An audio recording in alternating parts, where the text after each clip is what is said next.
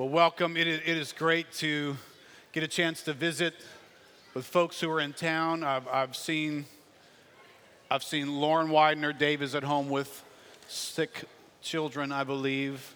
Uh, I have heard that Ann Elks is here, but I have not seen Ann. She's over here. So there's a lot of people that want to see you before you escape, and Lauren and many others that are here I didn't get a chance to see on the way in, but please know that there are some folks who have just been a part of our lives for so long that we're so grateful to get a chance to visit with them again. Um, let me tag on to what uh, Evan said in encouraging you to, to get a copy of Ben Watson's book. Um, some of you guys would know Ben and uh, Kirsten and their family have been a part of the church for a while since they've been here in New Orleans. Uh, and, and getting to hear theological convictions that sit in them. These, are, these folks are like minded, they see the world through a biblical lens. Uh, ben has a unique platform. One of the reasons I want to encourage you to get the book, but I also want to encourage you to be praying for him because as in reading the book, uh, I can't imagine his life is going to be very slow for a long time. Uh, there's going to be a huge amount of demand for people to have him on broadcasts and talk shows, et cetera, because he has a unique ability to see this issue and to communicate it to both black and white. And uh, I, have tremendously enjoyed reading the book. I'm suspicious that Ben's been writing books for years and, and he hasn't told anyone because this book is extremely well written and provoking and helpful. Um, we had hoped to have Ben share some things with us in the summer. I met with Ben I think it was June or July, uh, and asked him to share with the church some things that would help us. And, and I'm still going to uh, hopefully have him do this uh, when his schedule will allow after the football season. Because in, in listening to Ben, uh, I think you, you, in reading the book, you'll become aware that not everybody experiences life, sees life the same way as you do. And by God's grace, uh, we are beginning to be a more diverse church. Uh, we have more people of color. Uh, we have uh, not only African American, but we would have uh, Asians and Latinos, and, and we're becoming more of a group of people who, in some ways, we get one another at the most important level, but we don't get one another at a variety of other levels. And one of the things I wanted Ben to help us to do was to a church that's primarily been raised in a white community to get insights into what is it like to see life and to walk through life uh, when your background doesn't look like ours because that's what we're becoming and that's what we want to become we want to become a church where people of all kinds of different backgrounds can experience the grace of God together. And we can learn to help one another in categories that we didn't even know somebody needed help in those categories. So one of the things I've done is I've been reading through Ben's book is, is making little notes in it whenever he highlights his response to the world and to activities, how it affected him. Uh, it's put me better in touch with the things that affect someone uh, of race, someone uh, who's grown up in a world that's cluttered with white ideas, but yet you're trying to be a, a black person who's part of a community. And, and, how do things affect you?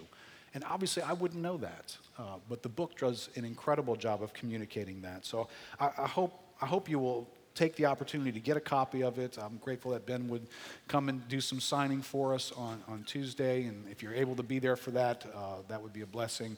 But if not, please get a copy of this. This is a social issue that is in the headlines every other day, isn't it? And, and we don't really know what to do with it very well.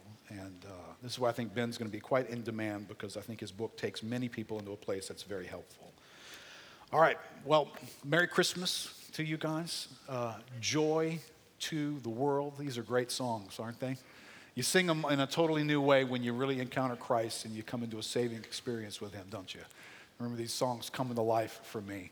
Uh, listen, what I want to do this morning is I'm, gonna, I'm not going to locate us in the, in the manger scene this morning, but I'm going to locate us in this event this event, this enormous event, I think we've been celebrating Christmas since July 4th in the world. Uh, it just seems like the stores, everybody's uh, preparing room for something. I'm not quite sure it's the Savior, but they're preparing room for something at this time of year. And let, us be honest, this preparation, all this noise and hoopla and decorations and activity, it doesn't happen without Jesus Christ coming into this world. That's the, the source of how this thing began this to be this global, enormous event. But to really understand it, to fully benefit in our lives from this event, is to actually, you got to travel beyond the manger scene. You can't just be talking about shepherds and stars in the sky and, and amazing things that took place uh, in that miraculous event. You need some theology to accompany this story. And there's a wonderful theological word that's got a lot of depth to it that describes this event. It's, it's a word called the incarnation. It describes the concept of the living, eternal God who is spirit taking on the form of a man. And so the verses that we're going to look at today are not actually in the gospel stories. We're primarily going to land in Philippians chapter 2, which is an unpacking of this word incarnation and helping us understand it. but I, I want to put this in the mode of this morning. I, I want to I want to give a gift to the church. I want to give a gift to you as a person, as a member of this church. And I want to give the gift of humility to us. We've been studying in the last few weeks about how God has put his life in us in such a way that it's, it's like DNA code for us. It produces a particular life in us. And one of the traits and qualities of this life is the quality of humility. You know, I've given my own sort of little definition to humility. Humility is letting God put you in your place. And I, I wish I had weeks to just kind of take that little saying apart. God is up to something in this world. God is telling a giant, epic, adventurous story. And you and I are part of that. And it's very important that we recognize that. That we're not just these independent people living our own lives our own way. We're part of a giant story. And we have been given a place in that story. And we need to know that place. And we need to be enjoying the place that we've been giving and not craving a different place. But there's something in us that wants that. And the incarnation is this amazing story about even in the Godhead, there is God putting things in place. God the Father is going to put the Son in a place in a manger in a human body to undergo mistreatment and to face judgment and death on a cross. God the Father is going to put his Son in that place, and God the Son, in amazing humility, is going to let God put him in his place. Now, I, you know, I kind of like that phrase because it's, it's a little edgy, it's a little bothersome. Nobody likes to be put in their place, right? Put you in your place. Uh, but in God, that's what God's doing. His whole creation is things in a particular place. And it's good for us to appreciate that. So, two passages that are going to help us is Colossians chapter 1, which we'll look at briefly first, and then Philippians chapter 2. But let's look at Colossians chapter 1 here. I believe it's in your outline. If not, you can turn in your Bibles to chapter 1 of Colossians, verse 13. Listen to this. It says, He has delivered us from the domain of darkness, right? Remember, we were in darkness last week. The setting for the Christmas story is darkness, the domain of darkness. So He has delivered us from the domain of darkness and transferred us to the kingdom of his beloved Son, in whom we have redemption, the forgiveness of sins, right? Remember that little phrase, forgiveness of sins? It's associated with darkness. If you want to understand why your, dark, your life takes on these dark dimensions, it's because sin is operating in our lives and it brings with it the operation of darkness. Now, going back to the main character in this passage, he is the image of the invisible God, the firstborn of all creation. For by him all things were created in heaven and on earth, visible and invisible, whether thrones or dominions or rulers or authorities, all things were created through him and for him. And he is before all things, and in him all things hold together. Let's pray. Father, this is the revelation of who you are. Lord, there's nothing more important to our lives than who you are. So, Lord, we are here this morning remembering, celebrating, cherishing the story of a babe born in a manger. But, Lord, that's not the beginning of your story. That babe in the manger does not define who you are. There's so much more. So, God, open our eyes this morning to see who you are. For if we don't see who you are, we cannot possibly begin to find our place in your story. So, help us, Lord, in Jesus' name. Amen. Listen, this, this Colossians 1 verse is a, a massive find your place verse, right? You are in this story. And some of it's kind of humbling what's in here, right? He has delivered us from the domain of darkness. So, whatever darkness has been in us, that domain that we both lived in darkness and darkness was in us, the Bible actually says we were darkness. So, darkness was a very defining thing about us. So, right now, if you've encountered Christ, I imagine in your life, you can tell all kinds of stories about how light has come in your life, the way in which you live, the things that you treasure and value, the things you've been delivered from, the sins that no longer control you. You've been brought into light, and your life is bearing the fruit of that. But how humbling is it to hear you didn't deliver yourself from darkness?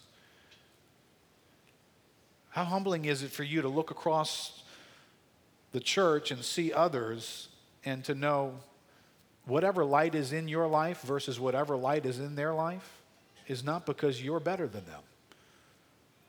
That comparison game in this category doesn't exist.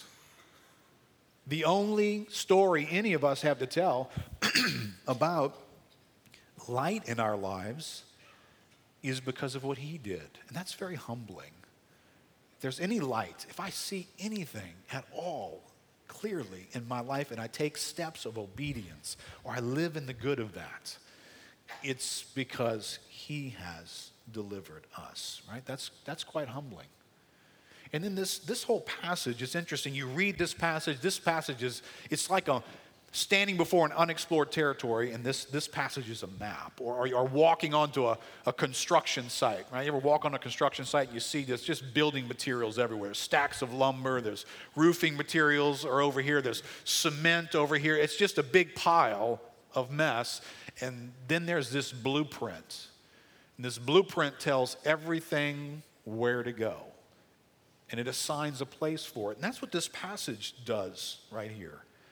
And it gives God a unique place that you and I have to fight to make sure we give him that place and we don't seek to take that place ourselves.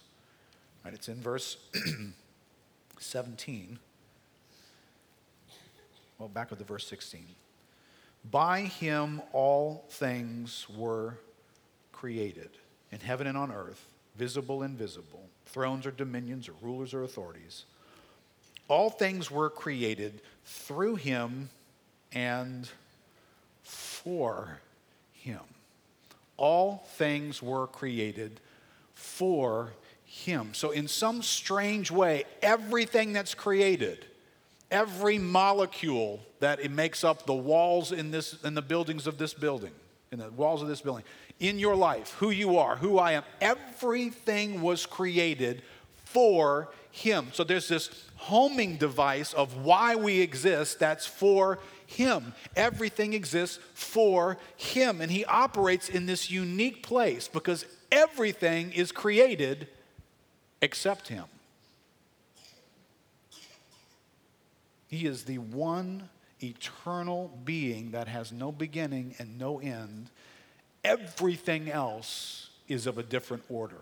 Whether we're impressed with ourselves or not, whether we're impressed with someone else or not, whether we comparatively are better than somebody else or not, we are all creation. And God sits alone in who He is. Now, I'm going to bring this word glory into our conversation because pride and humility and the operation of humility are very much about glory. Unfortunately for us, they're about seeking glory. They're about the idea that there's something about us that we can take creation and make it for us somehow. It somehow furthers me, it advances me, it improves my reputation, it makes me stick out, it makes me be more appreciated, it enhances my status somehow. So there is in us this temptation to seek glory for ourselves. And we sang that song a little while ago about prepare him room. Let the King of glory come in. And I'm going to make this point, and I want to make it carefully for us. If you and I ever, and I know we do, get into the game of grabbing for glory, we are reaching for something that once you touch it, it will totally corrupt you. Because it uniquely is for God, who is the creator, who exists outside of being his own creation. You and I don't belong in the glory business. Satan tried to enter the glory business, didn't he? He saw that which belonged to God the acclaim, the amazement, the awe, the applause, the praise, and he wanted some of it. I don't even know if he wanted all of it, he just wanted some of it. And it corrupted him and destroyed him as a being. Eve saw something of the glory of a God who possesses all knowledge of good and evil. And there was something glorious about that, right? I mean, hey, a lot of us just like to look like we're smart, right? I mean, so that's kind of understandable. We want to look like we know stuff. Well, Eve wanted to look like she knew things at a level like God knows things. She wanted all of creation to look at Eve and go, wow, you want to know something? Go to Eve. Mean, boy, does she know some stuff. And so she took of that tree. She reached for glory. I mean, listen, how many of you guys know she wasn't after the fruit, the fruity taste of an apple? She was after the glory of the knowledge that God possesses. And so when we do that, we corrupt our being. Adam and Eve corrupted the entire race. So I want to I want to get us to fall out of love again with some elements in this category of the thought of touching glory as though that's a good thing. It's so alluring to us to do it, though. So I want to make us scared of it. Can I, can I try and do that with you this morning? All right, I think I put this in your outline. Here's what I'd say about touching glory glory is radioactive. You know those signs they put on stuff, radioactive? It makes you stay away from it, high voltage, right? None of y'all are like, ooh, I wonder what that's all about. You know, I know to stay away from that kind of stuff. When, when electricity starts to hum at a distance, there's something in me that says, stay away from that, you know?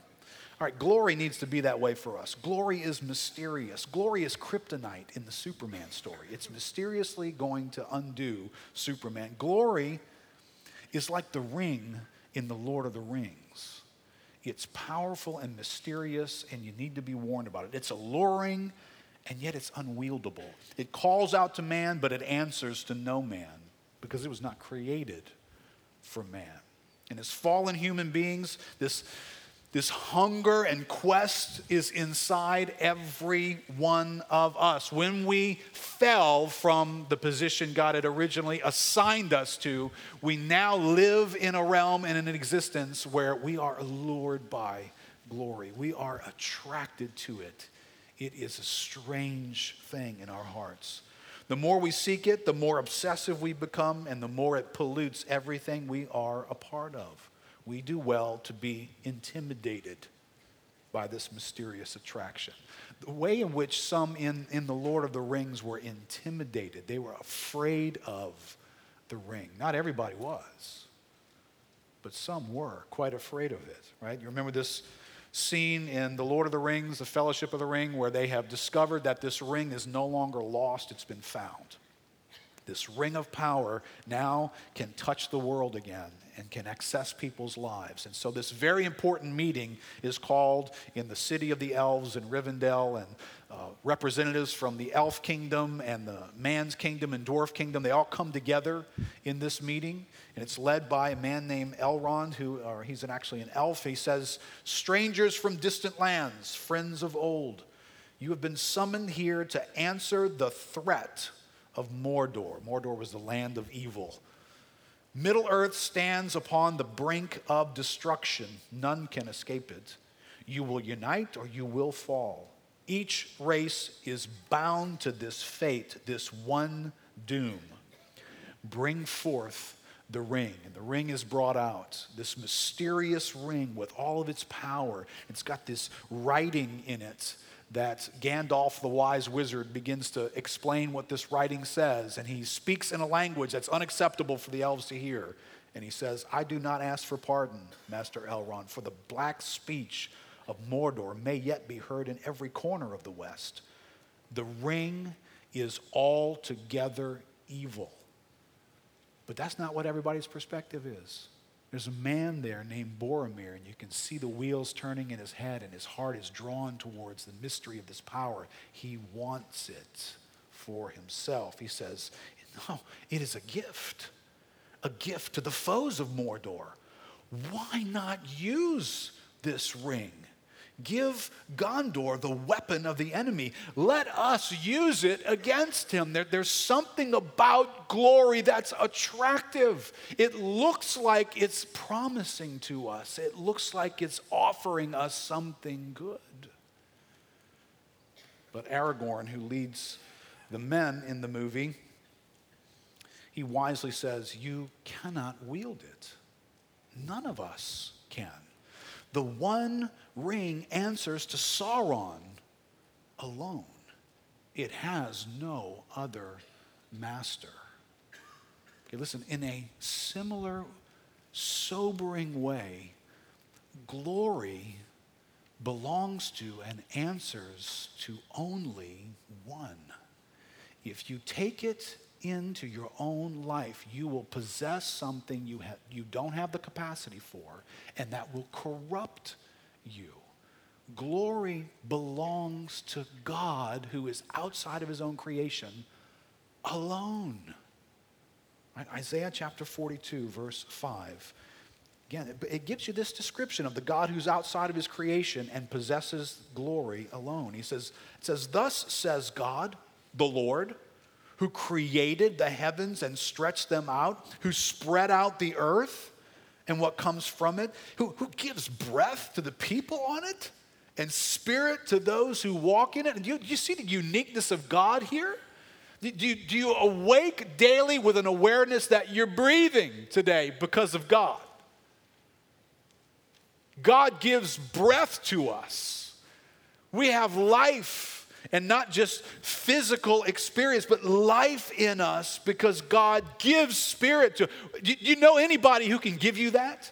You met anything in creation that can impart spirit to you, anything that can give breath to your existence. See, God is unique. It's like nothing else that we could ever know. He says, I am the Lord. I've called you in righteousness. I will take you by the hand and keep you. I will give you as a covenant for the people, a light for the nations, to open the eyes that are blind, to bring out the prisoners from the dungeon, from the prison, who sit in darkness. I am the Lord. That is my name. My glory I give to no other, nor my praise to carved idols. There is this thing called glory out there, this thing of praise and wonder and awe and amazement. And God says, I give it to no other. No other are to possess it but me. Now, remember where we started in going through this little DNA series that we're doing? We started by looking at Romans chapter 1 and the destructiveness of what happened to humanity somewhere in our past. And, and the world that we live in and humanity was wrecked by it. And do you remember the fault line of this moment? Romans chapter 1, verse 21 For although they knew God, they did not honor him as God or give thanks to him. Right? The NIV translates that section this way For although they knew God, they neither glorified him, right? So there was this giving of glory to God that they did not do. And they did not do it because they wanted it for themselves. They did not glorify God nor give thanks to him, but their thinking became futile and their foolish hearts were darkened. Okay, this is the result of touching glory. Warning if you seek glory for yourself, you will have this experience in your life. Glory suits God perfectly, but it corrupts us when it touches us. And it does this to us. We become futile in our thinking and our hearts become darkened. So, listen, in, in the categories that we find ourselves uniquely chasing after glory for ourselves, you will find futile thinking and darkened hearts in those places because that's what glory does to us. Although they claimed to be wise, they became fools. They exchanged the truth of God for a lie and worshiped and served created things rather than the Creator. See, this realm of glory exists for the Creator, it's for His unique status and place in everything, a status that you and I don't have. We don't belong in the glory business. That word glory, that word honor, that's in one translation, it's doxazo. It comes from the word to glorify, from what we get doxology or worship. It's about finding so much value in something that we step back in wonder and awe and appreciation and praise. It's the, it's the weighty quality of the thing that we're observing. And there's something in us that wants to feel like there's such weighty quality in me that you would observe something in me and go, oh, Keith, wow. And the moment I begin to want that, I am reaching to touch glory. And I will corrupt my own life in the process. Rather than letting the glory belong to God, man entered the glory game. And he took into his heart a quest that would do nothing but corrupt him and make him obsessive for something he could never possess, but would incessantly chase after. That's what Satan did. That's what Eve did. We take into our lives something that we cannot wield. It's not made for us, and we cannot wield it. Right, Jerry Bridges, in his book, I Give You Glory, O God, says, what, what is your aim in life? Is it to be successful or happy or prosperous in whatever you choose to pursue? Is it to be well thought of as a parent or as a professional person or even as a Christian? All right, stop for a second. Now you insert your own category here. What is your aim in life? Is it to be well thought of as fill in the blank? And what we tend to fill the blank in is with the things that we tend to have some kind of natural giftings and abilities that have created an identity for us. We've done them enough times where people identify that with us. Right? And so, you know, you can grow up and you can be a young person who, you know, you just, just want to be appreciated as a gymnast or a cheerleader or an athlete. It's like you just are living to get people to notice that, you know, I'm not your everyday run of the mill person. I'm a gymnast, like no other. And we'd like for people to, we'd like grandparents and people to show up at something that we do and go, wow, wow. Now, listen, I want to say that's not wrong. But when you begin to get motivated in life to pursue glory from those things, you shackle that thing to misery. You know, you, whatever it is you want to, you want to, want to be a successful businessman. You want to be a guy who's got an education with some letters behind your name, and people look at that and go, "Wow, I can't even tell when your name stops. It just, just keeps going. You must be so smart." Well, yeah, I am. And there's something about that makes you feel like, finally, someone noticed me. Right? I just want to be noticed. Okay, I'm Keith. I'm not, you know, I'm to be well. I just want to be noticed. And it, this can be decent stuff, right? Not corrupt stuff. And like, like, you know, I can't wait for somebody to recognize I am the drug dealer of all drug dealers. You know, I, most of us in here don't, we don't want to be noticed for that, but there's something even good. Would you just notice that I'm, I'm, I'm pretty good at, at being a parent? I'm, I'm pretty good at, I'm, I'm the funniest guy in the room. That's all. You know, I grew up class clown. When I show up, everybody laughs. And I just, if they laugh, I know I've been noticed. Listen, you can get this stuff in you in a lot of weird categories, can't you? But that's a good question for us. Does your aim terminate on yourself or your family? What's your true aim? If we're to glorify God in the way we live, we must make God's glory our primary aim. All other goals in life, both temporal and spiritual, must be secondary. We must seek first His kingdom and His righteousness before everything else. Listen, the, the glory game corrupts everything it touches, even good things. All right, let me share with you my miserable experience in the land of the glory games. Um, in my early 20s, got saved as a teenager, but really didn't connect with any other believers very much so for years. Uh, so, my, my first sort of group of Christians that I spent time with on a regular basis was in college at LSU. And into this setting came a very strange temptation for me. And I didn't notice it at first. Matter of fact, it, it took years for God to begin to rewind my life and show me these things. So here I am in this setting, and um, I didn't realize until God showed me later how much that setting for me was becoming a platform, how much it was an opportunity for me. It's an opportunity for me to be noticed, an opportunity for me uh, to be well thought of as whatever, as a young Christian, uh, as, a, as a guy who could influence other people for the kingdom of God. And it was an opportunity for that. And so I began to be aware of gatherings where we would have meetings, and you know, I, didn't need to have a major role, I didn't need to have some title or some position, but you know, I would have liked that. You know, kind of would have made me feel like somebody else is noticing not just me, that, you know, pretty exceptional. And so we would gather around, we could be in a prayer circle.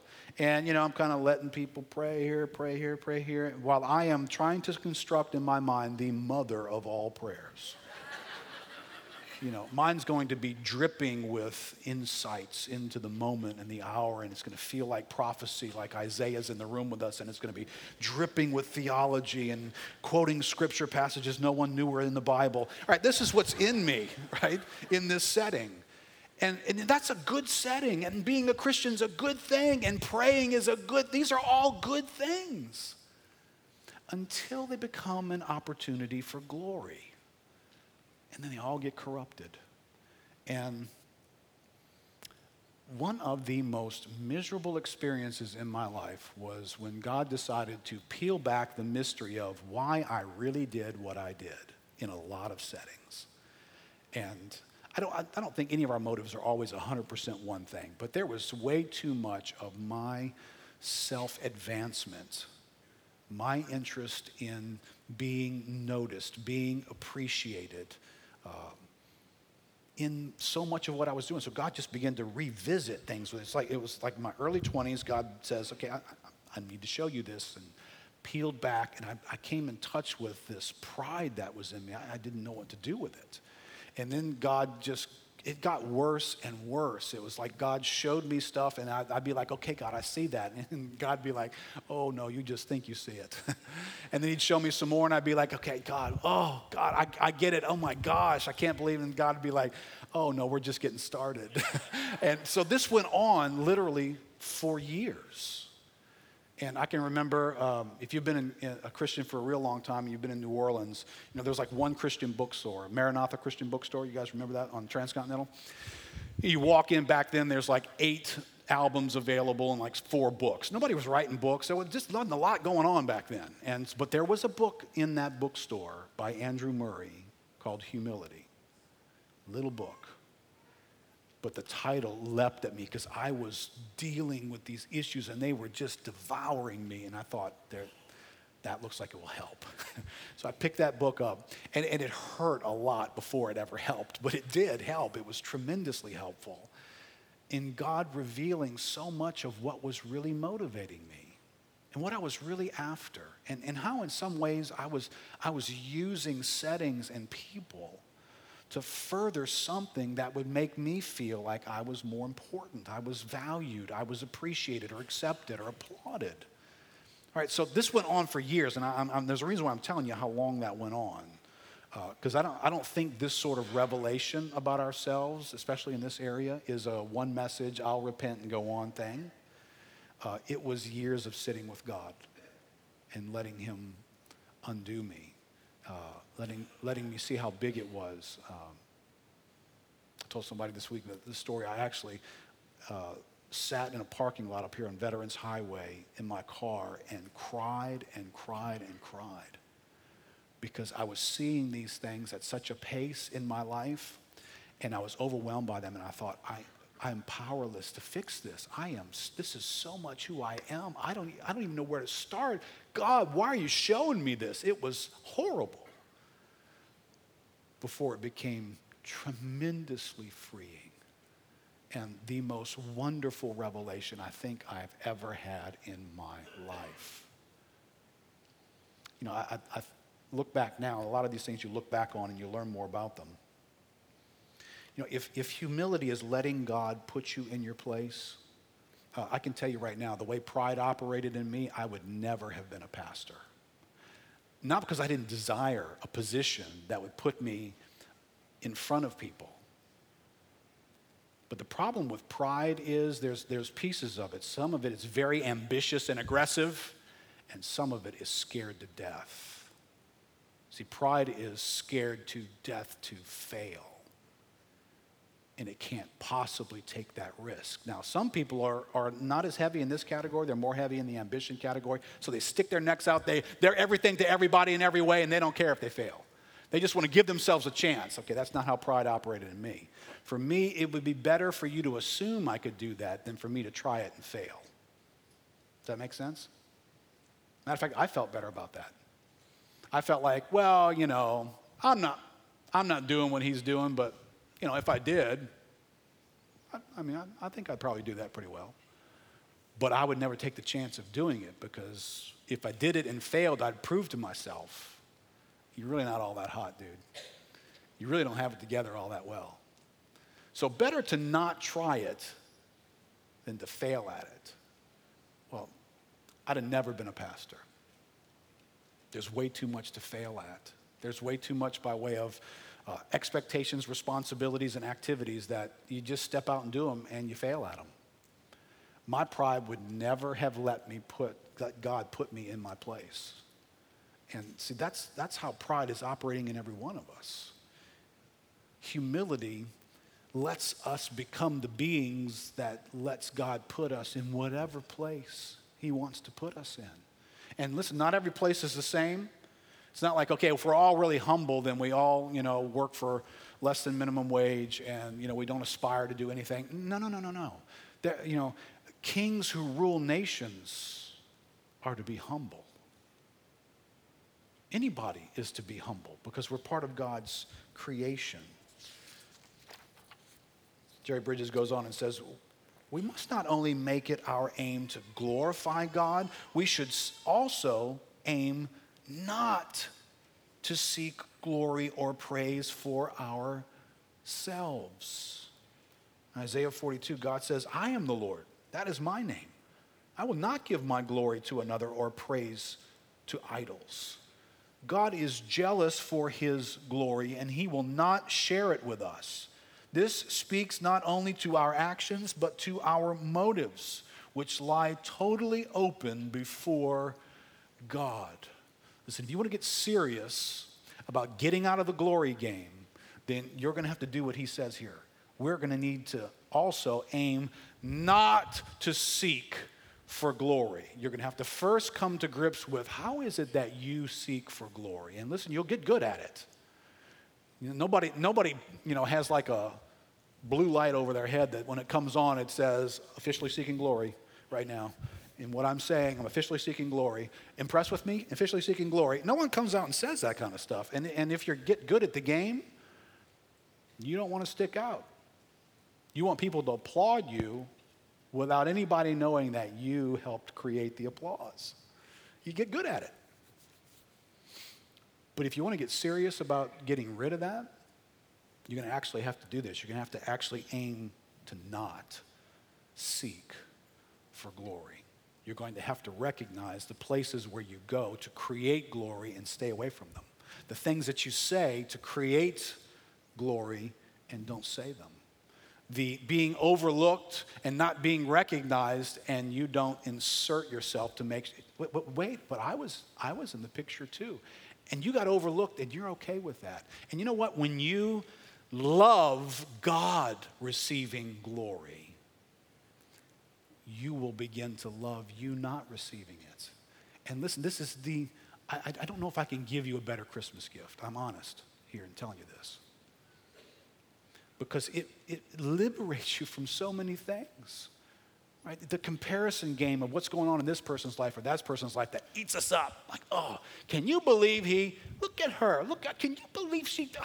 And we're just eaten up by that instead of being able to celebrate what God has appointed for someone else. People look at their life and say, oh, God, look how wonderful that work that you're doing in their life is. Now, you know what a lot of people do when God starts doing this great work right here in this person? They gather around it and start doing this. And if you're after applause and they're giving it to somebody else, it's going to drive you nuts. And what will drive you nuts even more is when you recognize that that person's going, Come on, bring it to me, applaud me. And you get paralyzed by that. You, you don't have to be.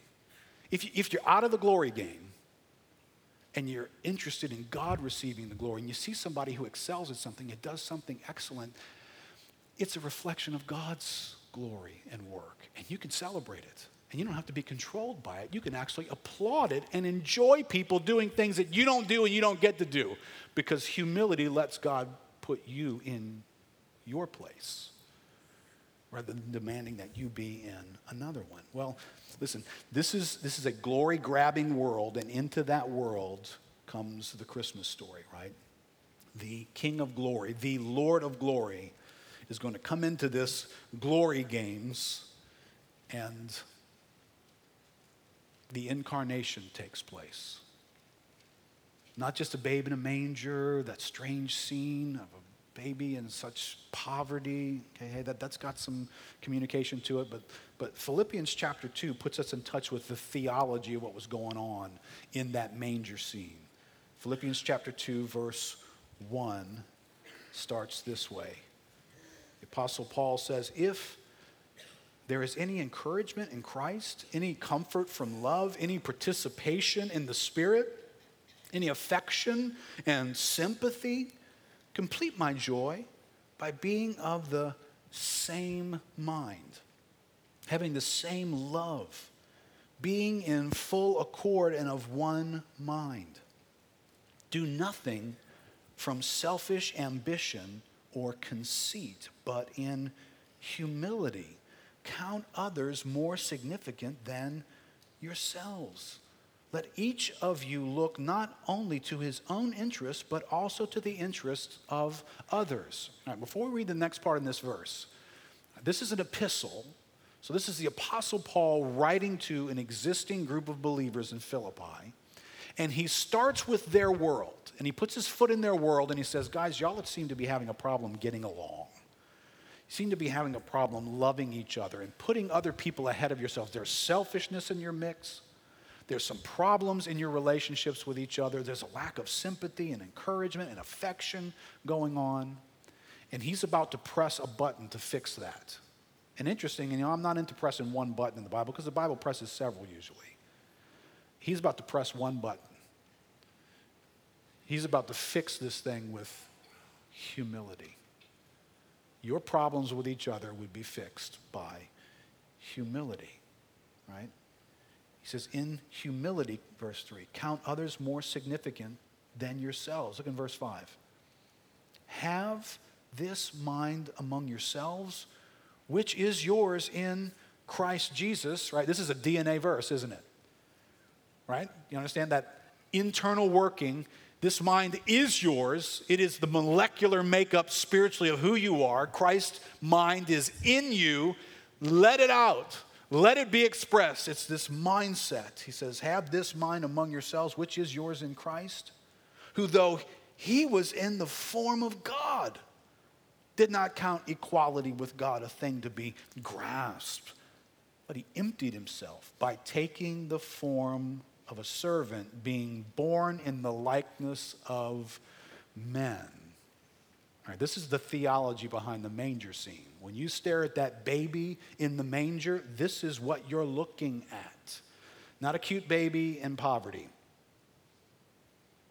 This Lord of glory who did not grasp his position as God, but became humanity himself his very creation. And being found in human form, everybody scratch your head with me.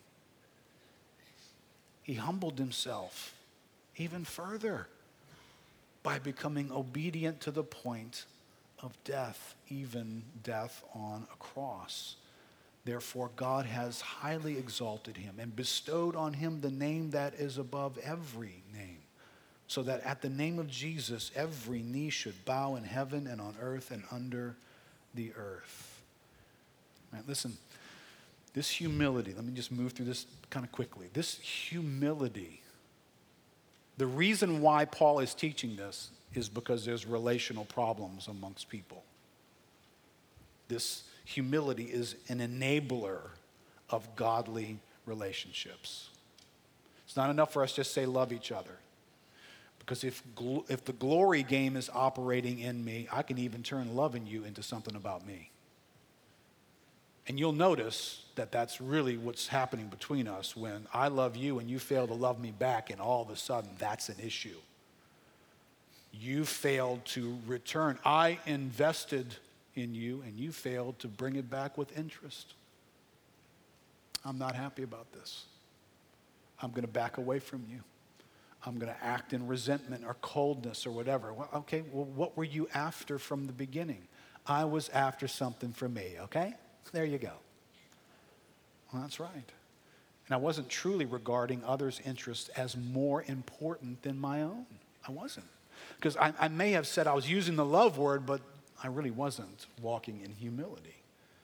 So, this humility makes room for relationships that have these kinds of words in it. I love these descriptive words encouragement, comfort, love, affection, sympathy, unity, unselfishness, setting aside of personal agendas and ambitions. What a powerful word and concept. To be humble, to be in the position God has put me in, is to enable those things to happen in our relationships. What a church we would be for people to come in and find encouragement and comfort and love and affection in our setting. And it comes from humility. Charles Spurgeon says the apostle knew that to create concord, you need first to beget lowliness of mind. Men do not quarrel when their ambitions have come to an end. When each one is willing to be least, when everyone desires to place his fellows higher than himself, there is an end to party spirit. Schisms and divisions are all passed away. And listen, this is true for a church, it's true for a marriage, it's true among siblings who can rub each other the wrong way and be interested in their own personal activities, and they can do it whether they live in a household or whether they uh, are off on their own now and they still have issues with one another. Humility enables relationships to be godly.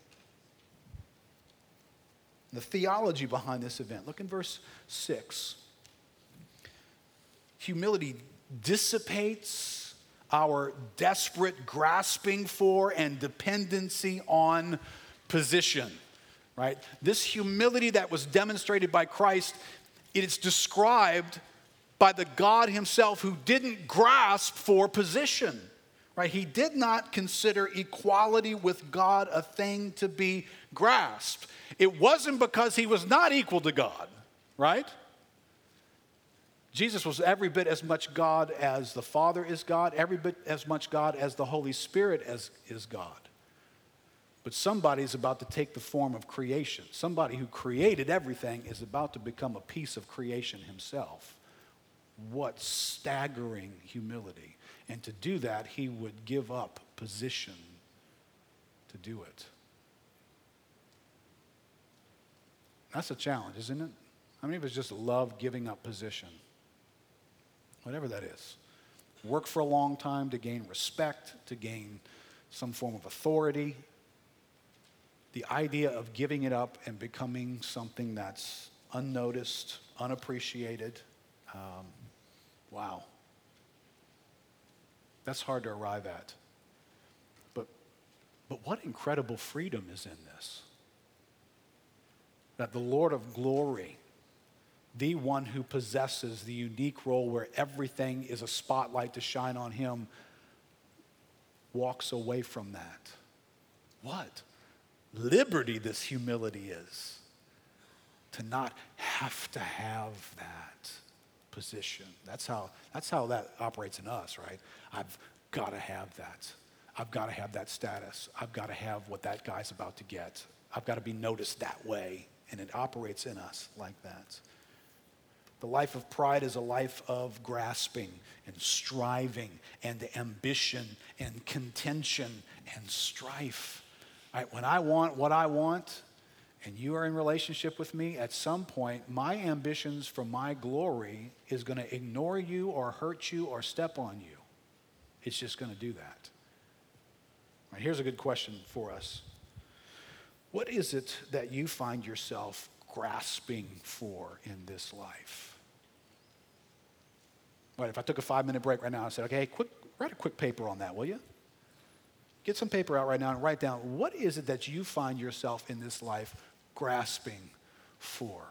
Something that you want to desperately possess, that you can't possibly give up or not have. Right, that'd be an interesting thing for us to come to grips with. In verse 7, humility can do downgrade and diminishment. Right? He emptied himself and took the form of a servant and was made in the likeness of men. Right? This is Jesus who is on the throne of the universe where there is a 24 7 event taking place of constant applause and praise and amazement and awe. Special beings have been created to worship God around the throne who never cease to say, Holy, holy, holy is the Lord God Almighty, and to be in awe and amazement and wonder. And Jesus is going to step away from that and take quite a diminished task. This, this is, this is much worse than being sent down to the ma- minor leagues from the major leagues. He's going to become human being. And worse than that, a servant human being. Even the human beings aren't going to applaud or notice. He's from Nazareth, for goodness sake. If he had been somebody important, he'd have been born in a palace. He's not even important. This is, this is the status that he's about to embrace. This is, this is what humility does. Listen, in good news, this is what humility enables. You know, you know what you never find Jesus? He's in this position, this entry level position, this unrespected, unvalued position. Okay, I challenge you to open the Gospels up and find me one spot where Jesus is complaining. He has suffered the worst of downgrades that ever existed. How do you deal with that? I complain. I'm sorry. I mean, somebody needs to hear me. My poor wife probably is one's going to hear me. But I'm not happy about this. Something wrong. Something's wrong. I've, I've been downgraded. I've been set back. I've been overlooked. I've been unnoticed. There's no opportunity for me. And yet the Son of God never complains. That's incredible humility. Remember, this is this is this baby is the God of Isaiah 42, the one who created everything and gives breath to everything and gives life to everything. This baby is the one in the scene with Isaiah in Isaiah chapter 6, in the year that King Uzziah died. I saw the Lord high and seated on a throne. And remember his encounter with this God? He falls at his feet. He's like a dead man. I am on unclean lips. This wondrous, awful, amazing God is the one in the manger. That's a, that's a downgrade if there ever was one. Charles Spurgeon says, He was the creator. And we see him here on earth as a creature. The creator who made heaven and earth, without whom was not anything made that was made. And yet he lieth in the virgin's womb. He's born and he's cradled where the horned oxen feed. The creator is also a creature. The Son of God is the Son of Man. Strange combination. Could condescension go farther than for the infinite to be joined to the infant and the omnipotent to the feebleness of a newborn babe? It'd be, uh, it'd be pretty amazing enough if he'd just taken on the form of a man, been born in a palace as a human being. That's pretty, pretty amazing, wouldn't it? But he's taken on the life of a servant and he becomes obedient to the point of death. And I think there's a reason why the Bible says it like that. Not only because that death is what brings us any hope for ever being right with God, but because death sits in our minds and in our, our thinking as the ultimate of ultimates, doesn't it? I mean, you just can't top death. I mean, you know, I'm, I'm, I'm going to beat you up. I'm going to beat you so bad. I'm going to beat you, drag you backwards. I'm going to beat you bad, man. That's not, that, you know, I'm going to kill you, right? I mean, I've just, I've gone as far as I can go. It's the ultimate thing and he is about to embrace the ultimate thing. He's going to embrace death, a death he did not deserve, and a punishment that was not his. Now, ponder that for a moment because in the background of life, I hear a lot from people. I hear it echo in my own life this sense of that's not fair. Ever use that expression? Coupled with, I don't, I don't get this. I don't deserve this. That's not fair. I don't deserve this. That's not fair. I don't deserve this. Yet the one for whom, the ultimate one for whom this was not fair, and the ultimate one for whom he did not deserve this, never said those words. So it must not be humility that says those words when we say it. Right? That's not fair. Is it humility that says that? Or is it pride that operates in me? I don't deserve this. Humility says that? This is my pride who says that. It's my seeking of glory. It's you understand, you are setting me back from my glory pursuit I don't deserve this. That's not fair. I was on my way. This was going well for me. This was going to be working out favorably for my glory pursuit. And now it's this big setback. And the Son of God never says that. And interesting, this verse ends in verse 9 in a rather interesting way here. Therefore, right, as as a follow up to his humbling himself and becoming a man, living as a babe, going to the cross, enduring a death that was not his own. Therefore, God has highly exalted him and bestowed on him the name that is above every name, so that at the name of Jesus, every knee should bow in heaven and on earth and under the earth. This too is humility, where God puts Jesus in his place.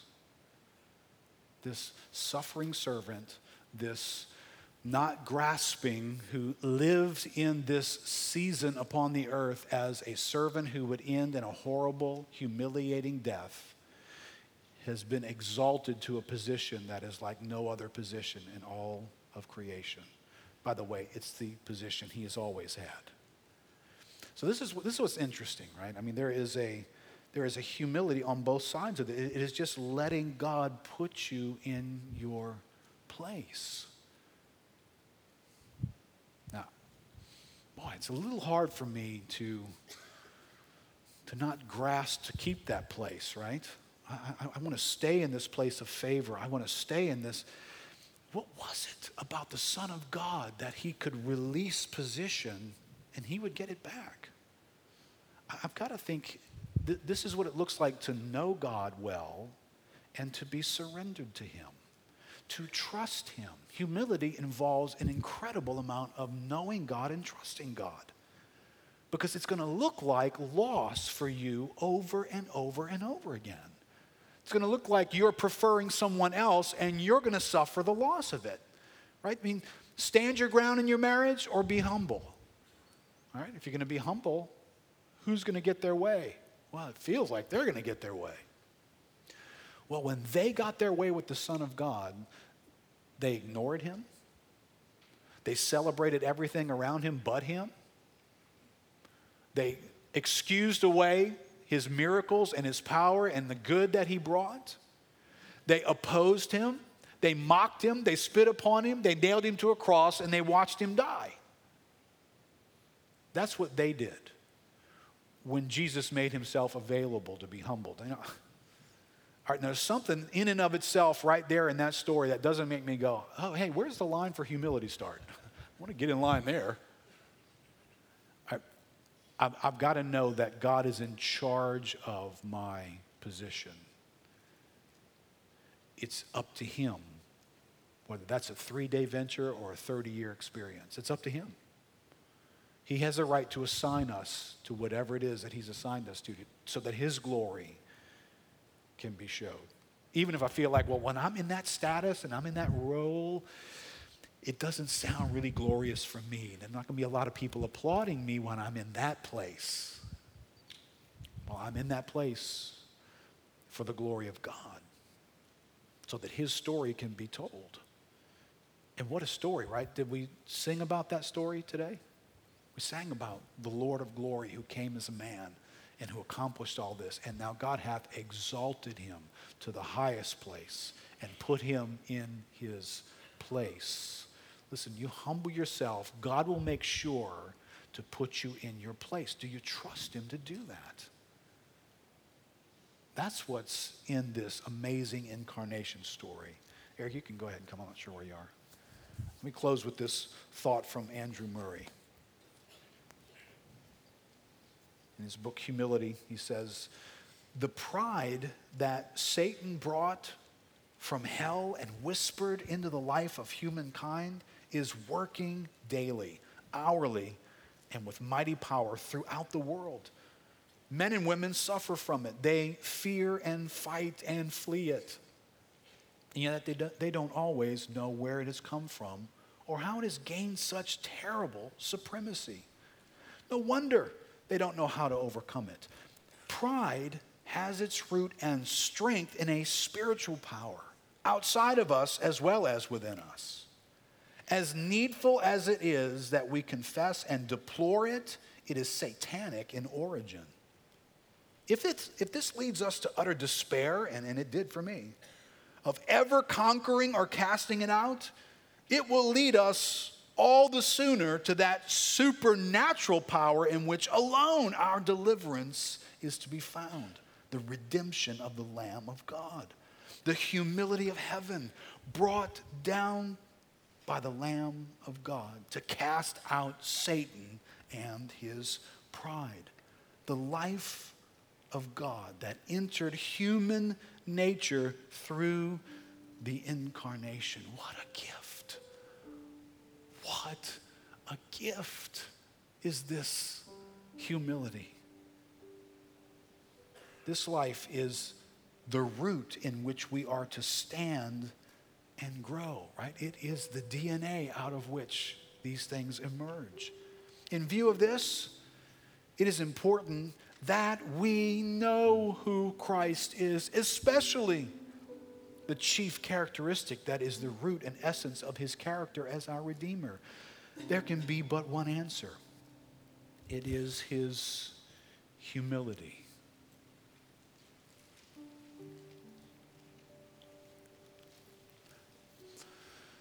What, what stands before us in this story, this Christmas story, this babe in a manger story, is an incredible gift of freedom. There aren't any greater chains in your life or my life than the ones that I install. I know it's really tempting to think, well, no, no, it's what somebody did to me. It's the way I was raised. It's the opportunities I didn't have. That, you know, that's, that's what's controlling my destiny. Can, can I tell you, you are controlling your destiny more than anything else. And the worst chains that hold you in place is your own self interest and pride. It, it is the glory game that we wake up and play every day of our lives because we're not afraid of touching glory. Can I, can I just remind you? You can't mm. wield what you're trying to touch. It will corrupt you. It will corrupt everything about you. It's not made for you. You're a creature. It's made for the Creator. And I need to leave it alone. And if no one ever notices that I'm great and glorious, I don't need them to. I need them to notice He is great and glorious. What liberty and freedom it is to get out of that game. Stop playing it with each other. Stop playing it with myself. Stop playing it when I wake up in the morning and I think about what to manipulate and what to do this day and who to be around, and who not be around, what to say, what not to say, how to dress, how to look, how to behave, so that somehow I can, I can touch glory get a little glory for me. What a gift God gives us this morning. It says, Here, open this one first. It'll get you out of that game. Here, here's what I'd like to encourage you to do. I'm going to close and let Eric lead us in song. And, and I'm, I'm not going to call for an immediate response because here's what I want to rescue us from because I know we do this and it's not inappropriate to do this. You know, let's, let's come forward and let's pray and let's, let's let God do something, and He does in those moments. And it can be a, a momentary decision, it can be something that God floods in and does. I've not met anybody who had their hands laid on them, a prayer prayed, and they were delivered from pride. Sorry. If you're here this morning, please come talk to me afterwards. I want some of what you got. besides Peter Basil. Um, here's what I, I'd like to encourage you to do Would you be willing to examine your own life and to explore the pathway of humility? Because I think it's a pathway. I think it's something we take steps in and God begins to show us more, and we take steps in and God begins to show us more. But you have to be intentional about doing it because glory seeking is a very intentional activity, even if it's hidden behind stuff. It's very, we do it, we do it desperately, we do it eagerly. And to seek humility, you're going to have to actually seek it and really value it and want it. And you will want humility to the degree that you want God to receive all glory. To whatever level I struggle with humility, it's because I want something that belongs to God, just like Satan did, just like Eve did. It's in me too. So, you know, examine God, in what ways am I seeking glory? Help me see that. And God, begin to help me see humility. And, I, and there's, a, there's some great books out there on humility. I encourage you. Andrew Murray's book is a short read. It's a, it's a rich read, great place to start. But can I just encourage us, start down the path. When humility characterizes us, when the DNA of this mind that was in Christ is in us, and we smell the beauty of humility, what, what a church people would be experiencing. What marriages we would be having, what homes we would experience. And we can. This is the gift God has given us in the incarnation. Let's, let's stand up together.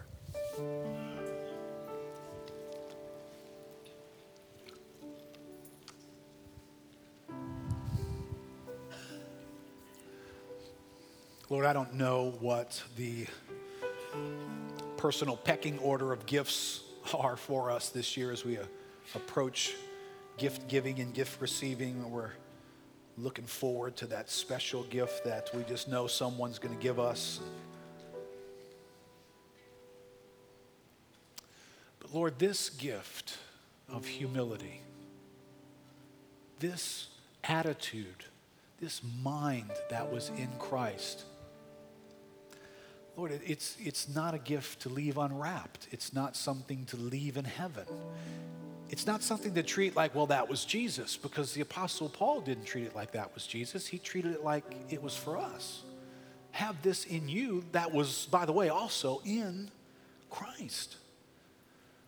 So, Lord, this miraculous mindset is to be ours a humility that regards others as more important than ourselves an ability to not seek for glory for us, but to love glory only going to you.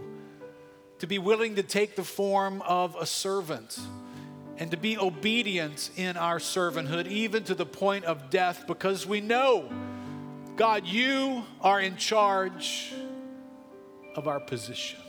You will put us in our place.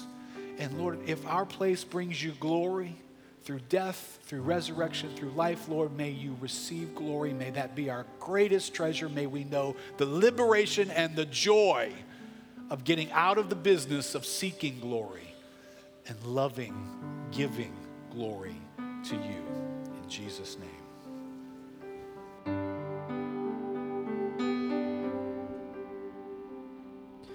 You came to us, a man in very nature, God, pierced for our iniquities as you hung upon the cross.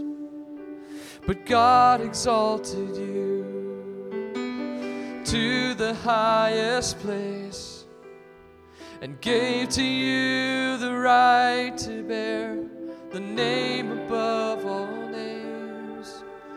that at the name of Jesus we would bow, and every tongue confess that you are Lord. And when you come in glory for the world to see, we will sing.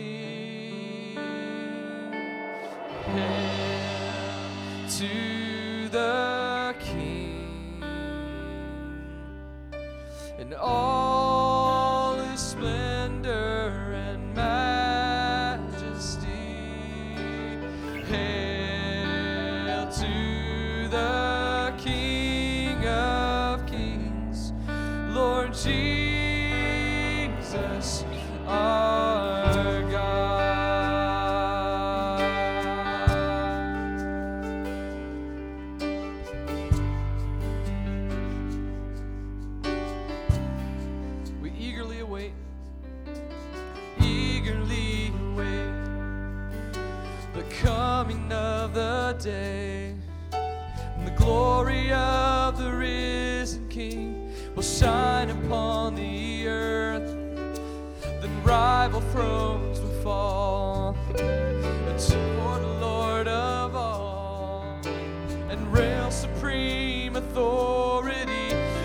true and living God. And at the name of Jesus, we will bow as every tongue confesses you.